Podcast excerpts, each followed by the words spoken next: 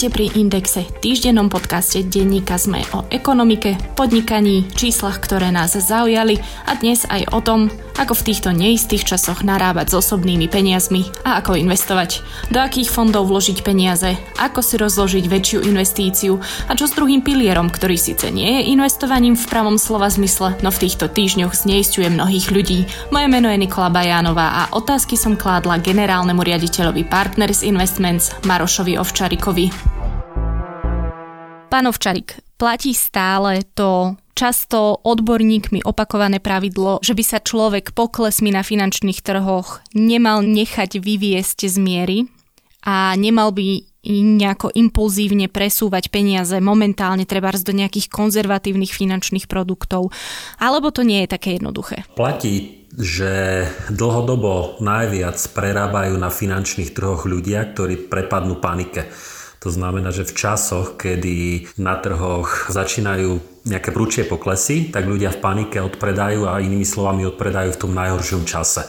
To je dôvod, prečo mnoho laických investorov alebo bežných ľudí, ktorí sa dlhodobo nevenujú investovaniu, tak odpredajú tzv. zo stratou a je to v podstate to najhoršie, čo môžu spraviť. Takže pri investovaní platí zachovať pokoj, zachovať rozvahu a počítať s tým, že finančné trhy sú spojené s výkyvmi. Jednoducho finančné trhy vždy boli charakteristické tým, že sú na nich obdobia rastov a sú na nich obdobia poklesov. Tak buď sú to väčšie alebo menšie krízy. Čo je fakt, je, že obdobia rastov sú oveľa dlhšie ako obdobia poklesov, pretože práve v čase poklesov to padne prudko a často je to sprevádzané panikou a emóciami ľudí a jednoducho preto je dobré e, sa tým neriadiť a neriadiť sa, nepodliehať panike. Často sa hovorí o tom, že Slováci sú konzervatívni investori. Vieme aj, že veľkú časť peňazí majú vloženú v firemných dlhopisoch slovenských a českých firiem. Ako to vyzerá s nimi? Je veľká časť peňazí, máte pravdu, tých peňazí je výrazne viac ako miliarda eur, dokonca niektoré odhady hovoria aj, aj o sume blížiaci sa k 2 miliardám, ktorú vložili Slováci do rôznych korporátnych alebo firemných dlhopisov, či už slovenských alebo českých. Hovoríme o investícii, ktorá nie je do fondov, kde peniaze sú rozdelené medzi stovky a tisícky rôznych cených papierov a rôznych firiem, ale hovoríme o peniazoch, kde si kúpite dlhopis eh, jednej firmy, konkrétnej, či už slovenskej alebo českej.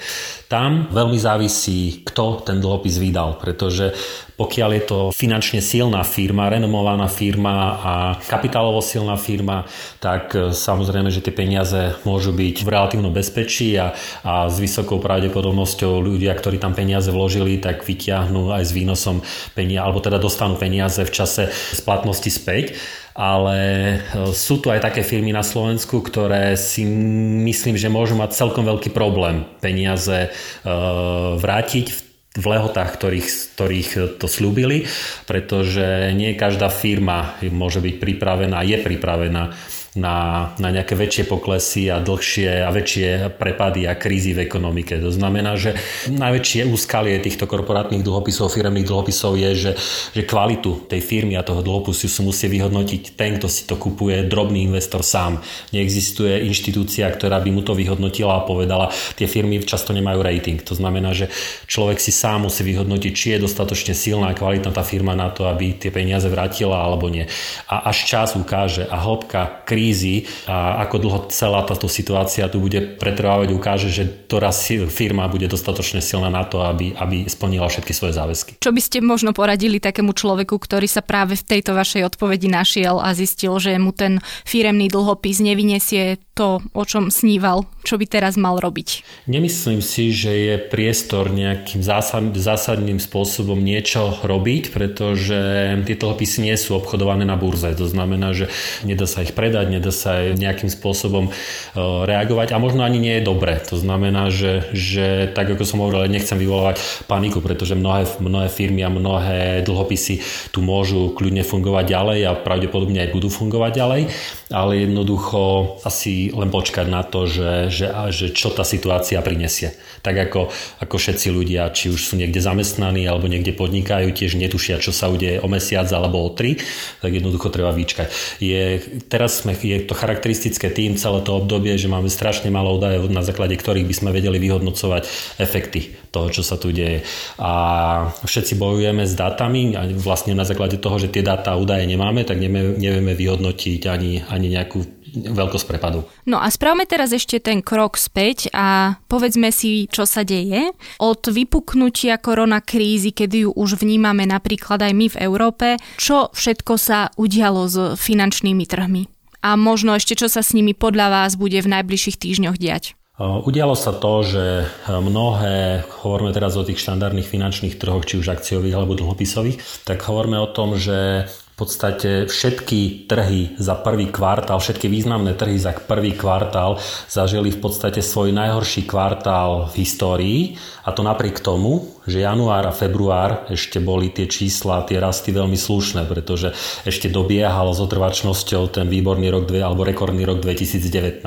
To znamená, že trhy za prvý kvartál celkovo, vďaka hlavne marcu a koronakríze významne prepadli, prepadli o, o 20 až 30% v závislosti aké trhy a či už sú to americké, európske, japonské alebo rozvíjajúce sa trhy a tak ďalej. To je jedna vec. A druhá, že aj napriek tomu prepadu významne kolísa kolísali, znamená, že boli dní, kedy trhy rástli 5% smerom hore, potom išli 10% smerom dole a zase hore, že jednoducho strašne veľká volatilita bola, bola na trhoch a málo kedy je taká výdaná. Ale zase práve obdobia krízy sú charakteristické tým, že tie ceny akcií a dlhopisov sú veľmi rozkolísané. Takže významné prepady, veľká volatilita, veľká, veľké kolísanie, ale na druhej strane poviem, samozrejme, že každá minca má dve strany, tak poviem aj to, že ľudia, ktorí e, rozumejú investovaniu a dlhodobo investujú, tak roky a v tomto prípade skoro 10 rokov čakali na takéto obdobie. Jednoducho na obdobie, kedy, kedy ceny na trhoch poklesnú, aby mohli nakupovať lacnejšie. No a práve aj to je jedna z takých tých najčastejších možno rád pre ľudí, ktorí by chceli investovať, že teraz môžu nakupovať doslova vo výpredaji, v možno 30% alebo s 30% zľavami a tak ďalej a tak ďalej. Ak niekto nemá tú investičnú minulosť, históriu a naozaj sedí na peniazoch a teraz počúva tieto rôzne informácie, že trhy sú dole a dá sa aj lacno nakupovať. Nie len, že človek aj prišiel o peniaze, ale vie aj lacno nakúpiť. Ako sa má takýto človek zariadiť? Má naozaj vraziť teraz peniaze a nakúpiť nejaké akcie alebo má radšej ísť do toho pravidelného investovania? A teraz naozaj hovoríme o človeku, ktorý ani si nešetrí poriadne na dôchodok, ani neinvestuje do nejakých iných rôznych produktov. Na trhu investícií fungujú v podstate také dva základné produkty. Jedno je jednorazová investícia a druhé pravidelná investícia. Pravidelná investícia je myslené, že skladám 20, 50, 100, 200 eur mesačne do nejakého investičného produktu, do nejakého fondu alebo do nejakej kombinácie nejakých fondov, odborne povedané do investičnej stratégie. A jednoducho tam tým, že peniaze vkladám v malých častiach, častiach postupne, tak je v zásade jedno, či začnem, e, či som začal pred mesiacom, alebo som začal pred rokom, alebo začnem dnes. Samozrejme, čím skôr, tým lepšie, pretože peniaze majú dlhší čas na zhodnotenie, tým, že sú dlhšie na trhoch. Takže pri pravidelných investíciách určite odporúčam pre ľudí, ktorí majú priestor v rámci svojho pravidelného sporenia posielať peniaze, tak si založiť takéto pravidelné investovanie. Čo sa týka jednorazových investícií, tam je situácia trošku iná a tam už do veľkej miery budem odpovedať na tú vašu otázku v zmysle, že áno, už súčasné prepady, prepady o 20 až 30% na trhoch vytvárajú zaujímavú príležitosť na nákup. Ale vôbec nie je povedané, že že prepady ešte nemôžu pokračovať. Ešte vôbec nemyslím, že je vyhrané na trhoch, pretože koronavírus ešte, ešte zďaleka nemáme pod kontrolou naprieč celým svetom a ešte zďaleka nie sú vyčíslené dopady koronavírusu na finančné trhy a na ekonomiky štátov, firiem a tak ďalej a tak ďalej. Takže nemyslím si, že ešte máme vyhrané, ešte tie poklesy a narasty môžu výrazným spôsobom rast a padať, ale napriek tomu si myslím, že zaujímavá príležitosť je a tam je zase taká zaujímavá zaujímavá vec, že keď chcem vložiť, poviem príklad, 3000, 5000 eur, akokoľvek sumu, tak ju nemusím vložiť naraz. Môžem si ju rozdeliť na 2-3 platby a takzvané spriemerujem svoju nákupnú cenu. To znamená, že jednu časť vložím dnes, jednu časť vložím, druhú časť vložím o mesiac, tretiu časť vložím o 2-3 mesiace. Jednoducho využijem to, že neviem, čo sa bude diať, lebo to nevie nikto. Ani najlepší investori na svete netušia, ako sa budú vyvíjať finančné trhy. Môžu to len predpokladať s väčšou alebo menšou pravdepodobnosťou, ale nikto to nevie. To znamená, že je to najťažšia disciplína časovať trh alebo odhadovať budúci vývoj finančných trhov. Takže myslím si, si, že je zaujímavá príležitosť pre ľudí, ktorí uvažujú nad investovaním a dôležité je, aby, aby možno to aj v čase rozložili, aby jednoducho aby nakupovali postupne a tým pádom diverzifikovali alebo rozdelili to riziko v čase. Čiže inak povedané, prečítala som si vo viacerých komentároch, že ľudia hovoria, že ešte nenakúpia, lebo očakávajú pokles na trhoch a hovoria, že napríklad nakúpia o mesiac povedzme čínske akcie. Toto je presne ten prípad, že vy hovoríte, nakúpte aj o mesiac, ale nakúpte aj teraz, lebo naozaj neviete, čo bude. Ako som povedal, časovať trhy alebo snažiť sa predvídať, čo sa na trhoch udeje, je najťažšia disciplína a pre mnohých ľudí to je bezpečná cesta, ako môžu o svoje peniaze prísť. To znamená, nerobil by som to. Na čo by som sa fixoval a na čo by som sa spolahol je, že keď to nakúpim, tak si nastavím dostatočne dlhý investičný horizont, dostatočne dlhý čas na to, aby mala moja, môj vklad, moja investícia čas na zhodnotenie. To znamená, že extrémne dôležité pritom je nastaviť si investičný horizont v rokoch, nie v týždňoch ani v mesiacoch, ale v rokoch. Hovoríme o 5, 7, 10, 15 rokoch, aby jednoducho e, tá investícia ešte raz mala čas na zhodnotenie a určite by som sa nespolial na to, aby som špekulatívnym spôsobom na trhoch zarobil, pretože na to sú ľudia, ktorí sú na veľkých burzách, e, sledujú denodenne trhy, rozumejú tomu, majú na trhoch, na trhoch roky odžité a ani tým mnohým sa to nedarí. To znamená, že ľuďom, ktorí s tým nemajú žiadnu skúsenosť, to vôbec neodporúčam a už vôbec nie, im neodporúčam snažiť sa vsadiť na jeden typ e, akcií v nejakom konkrétnom regióne. Napríklad, že teraz si vyberiem nejaké, vymyslím si, technologické čínske firmy alebo nie, lebo jednoducho sú to čisté typy a vôbec to nemusí výjsť. Uh, ono to je zvyčajne tak, že keď sa človek dozvie nejakú informáciu, nejakú zaujímavú informáciu na finančných trhoch, tak tá informácia už je dávno zohľadnená v cenách akcií a dlhopisov a cených papierov na tom trhu. To znamená, že nemáme šancu reagovať na základe informácií, ktoré si prečítame v novinách, na internete, niekde počujeme, uh, nejakým spôsobom z tej informácie vyťažiť. Takže toto neodporúčam. Čo odporúčam je investovať do fondov, fondov, do fondov, ktoré sú široko diverzifikované, e, napríklad do v súčasnosti obľúbených ETF fondov, ktoré kopírujú e, indexy ktoré kopírujú napríklad veľmi známy index S&P 500 alebo index, alebo index DAX alebo index Nikkei. Jednoducho indexy, ktoré sú široké, ktoré sú transparentné v jednotlivých trhoch a prípadne si vyskladať pár fondov, ktoré, alebo kúpiť si produkt, ktorý, ktorý má vyskladané viaceré fondy do investičnej stratégie. Sú tu investičné firmy, ktoré presne tieto veci robia aj pre drobných investorov, pre bežných ľudí, pre ľudí, ktorí chcú investovať či už pár desiatok alebo 100 eur mesačne alebo pár tisíc eur, čo sa týka jednorazovej investície. Jednoducho ľudia, ktorí si vypisujú komenty medzi sebou na rôznych platformách pod rôznymi e, príspevkami, či už na YouTube alebo pod novinovými článkami, asi nebudú tí najsprávnejší investiční odborníci, respektíve tí, ktorí tieto veci robiť vedia, tak ich robia inde a nie na internete v diskusiách. Presne ako ste povedali, tí, ktorí tieto veci vedia, tak v prvom rade títo ľudia sú 14 hodín denne zavretí a majú pred sebou v úvodzovkách povedaných 7 monitorov s plný, plných grafov a jednoducho hlavne poznajú základné princípy fungovania finančných trhov, vedia čítať fundamenty, vedia čítať čísla a osobne by som neodporúčal ľuďom sa dávať touto cestou. Poviem jednu zaujímavú vec, že taký príklad z praxe, že keď chce byť, ja neviem, niekto dobrý fyzik, tak potrebuje, potrebuje celý život študovať fyziku, aby bol stále lepší a lepší a lepší. Ale keď chce byť niekto dobrý investor, tak to platí práve naopak. On vôbec nemusí roky študovať tieto veci, on čo jediné, čo musí mať trpezlivosť trpezlivosť. Jednoducho vložiť tú investíciu a nechať tie peniaze e, e, pracovať. E, na začiatku samozrejme dobre vybrať, jednoducho s niekým sa poradiť, kto sa tej problematike venuje, alebo jednoducho si to naštudovať trochu, ale jednoduchšia cesta je sa nech- si to nechať poradiť a potom už nechať pracovať čas. Dlhodobo najviac zarábajú investori, ktorí investujú v dlhých investičných horizontoch. Nie tí, ktorí sa snažia predvídať, čo sa udeje a, a nejakým spôsobom nakupovať, predávať príliš často. A myslím si, že to je tá správna cesta.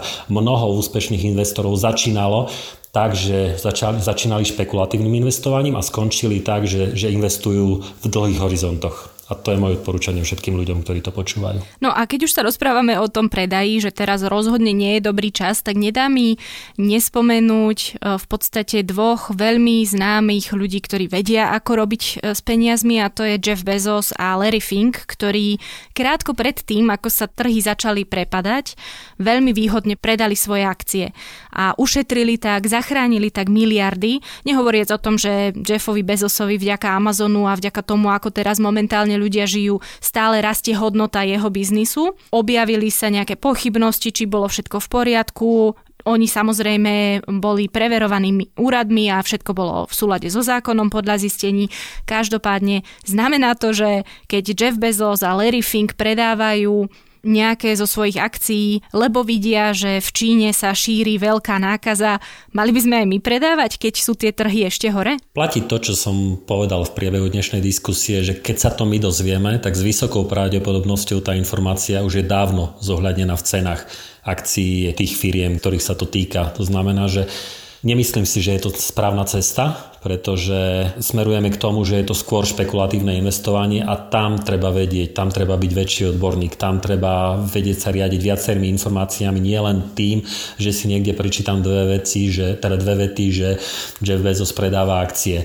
Jednoducho, tak ako som spomínal, tá najlepšia cesta je, je cesta dlhodobá a poviem ešte jeden taký krátky príklad z praxe, alebo teda nie mojej, ale jedna veľmi významná finančná e, skupina, ktorá sa zaoberá správu aktív, sa pozerala na svoje portfólio svojich klientov a historicky, odkedy ich mala a a dala si typ, že ktorí ich investori zarobili historicky najviac.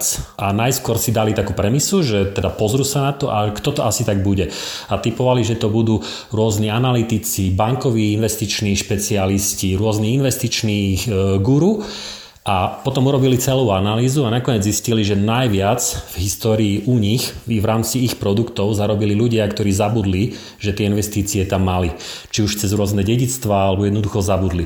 A to je presne odpoveď na to, že najviac zarábajú tí, ktorí sú trpezliví, ktorí jednoducho nechajú tie investície pracovať a nepodliehajú panike v čase krízy. Takže to je asi moja odpoveď. To isté sa týka aj druhého piliera ak sa ľudia pýtajú, či majú teraz presúvať svoje peniaze alebo ich stadiaľ vyťahovať, tak tá odpoveď je predpokladám rovnaká. Tá odpoveď je rovnaká, to znamená, že tí ľudia, ktorí majú indexové fondy alebo akciové fondy, či už v druhom alebo treťom pilieri, tak určite by som teraz nepredával. Čiže ľudia napríklad ako ja po 30 majú svoje peniaze vložené v, ja neviem, akciovom fonde a vidím ten prepad, nemám prepadať panike. Určite nie. Čo je dôležité je práve v tom čase nepredávať a nejakým spôsobom veriť, že ten produkt, pokiaľ som ho vybral správne, tak jednoducho on má zvyčajne svoj, ešte raz to zopakujem, investičný horizont. Keď mám produkt, ktorý bol stávaný na 10 rokov a som v treťom roku, tak e, to, že teraz je nejaký pokles, aj keď samozrejme že je výrazný, ja ho vôbec nechcem podceňovať, ale, ale je to je to pokles krátkodobý, ktorý skôr či neskôr trhy dobehnú a je dôležité, aby, aby tie peniaze mali čas na ten dobeh. Takže odpredajom by som tej ceste asi nepomohol. Veľmi dôležité sú, ak kdekoľvek si ľudia budú vyberať investície a budú si skladať nejaké produkty a vyberať a na investovanie, tak by si mali zodpovedať vlastne základné otázky, ten jedna z nich je, že na ako dlho, to je úplne kľúčová vec pri investovaní, na ako dlho chcem peniaze investovať. Či je to 5 rokov, či je to 10 rokov, 15 rokov. Pokiaľ je to pod 5 rokov, tak tam veľmi ťažko hovoriť o, o investícii, nejakej dlhodobejšej a investícii, ktorá sa spolieha na to, čo som spomínal, nejaké trendy rastové na finančných trhoch. Ja osobne nevnímam investície pod 5 rokov za investície. Skôr, skôr by som sa snažil ten horizont natiahnuť a keď nie so všetkými s tou časťou, tak vždy sa dá rozdeliť e, peniaze. Čas si dať napríklad na terminovaný vklad a čas si vložiť s nejakým dlhším horizontom na finančné trhy alebo teda na, na investície. A druhý dôležitý parameter je môj rizikový profil. To znamená, že či som skôr veľmi konzervatívny človek a, a zle znášam výkyvy, alebo som človek mladý, dynamický, alebo môže, nemusí byť mladý, ale jednoducho dynamický, ktorý rozumiem tomu, na finančných trhoch sú poklesy aj nárasty a vtedy si môžem dovoliť zvoliť aj také tie dynamickejšie produkty, akciové produkty, indexové produkty, ktoré síce majú veľké výkyvy, ale z dlhodobého hľadiska veľmi zaujímavejšie zarábajú. Čo je teraz zaujímavá príležitosť pre ľudí, ktorí, sú, ktorí majú do dôchodku 15, 20 a viac rokov a váhali a sú stále v garantovaných fondoch, tak práve teraz je zaujímavá príležitosť na to presunúť tie peniaze z garantovaných fondov do indexových fondov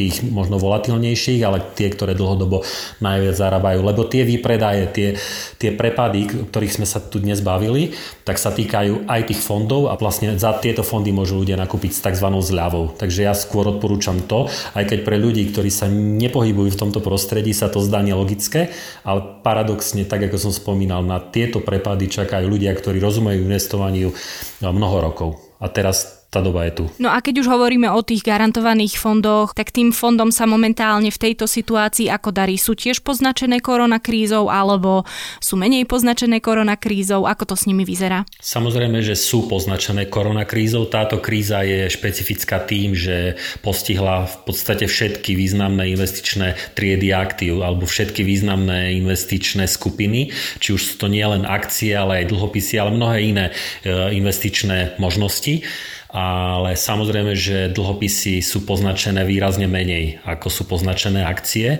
Aj v rámci dlhopisov je, je veľký rozdiel, že či mal človek e, v rizikovejších dlhopisoch, odborne povedané v high dlhopisoch, alebo skôr v tých dlhopisoch investičného stupňa, ktoré dokonca niektoré ani nepoklesli, niektoré narástli. Takže veľmi závisí, v akom fonde peniaze mal, ale áno, aj garantované fondy, aj fondy dlhopisové boli poznačené poznačené, významne poznačené e, koronakrízou, ale tak ako pri akciových, aj pri dlhopisových sa očakáva, že, že trhy sa zotavia, pretože na finančných trhoch existuje niečo také ako dlhodobé rastové trendy. To znamená, ak človek dostatočne dlho peniaze zhodnocuje, tak nie sú podstatné krátkodobé výkyvy, ale je podstatné to, že finančné trhy z dlhodobého hľadiska rastú. Preto existujú dôchodkové schémy a dôchodkové systémy a preto ľudia na Slovensku možno ešte nie až tak, ale vo vyspelej Európe a v Amerike a v Austrálii a v Kanade veľkú časť svojich úspor práve investujú.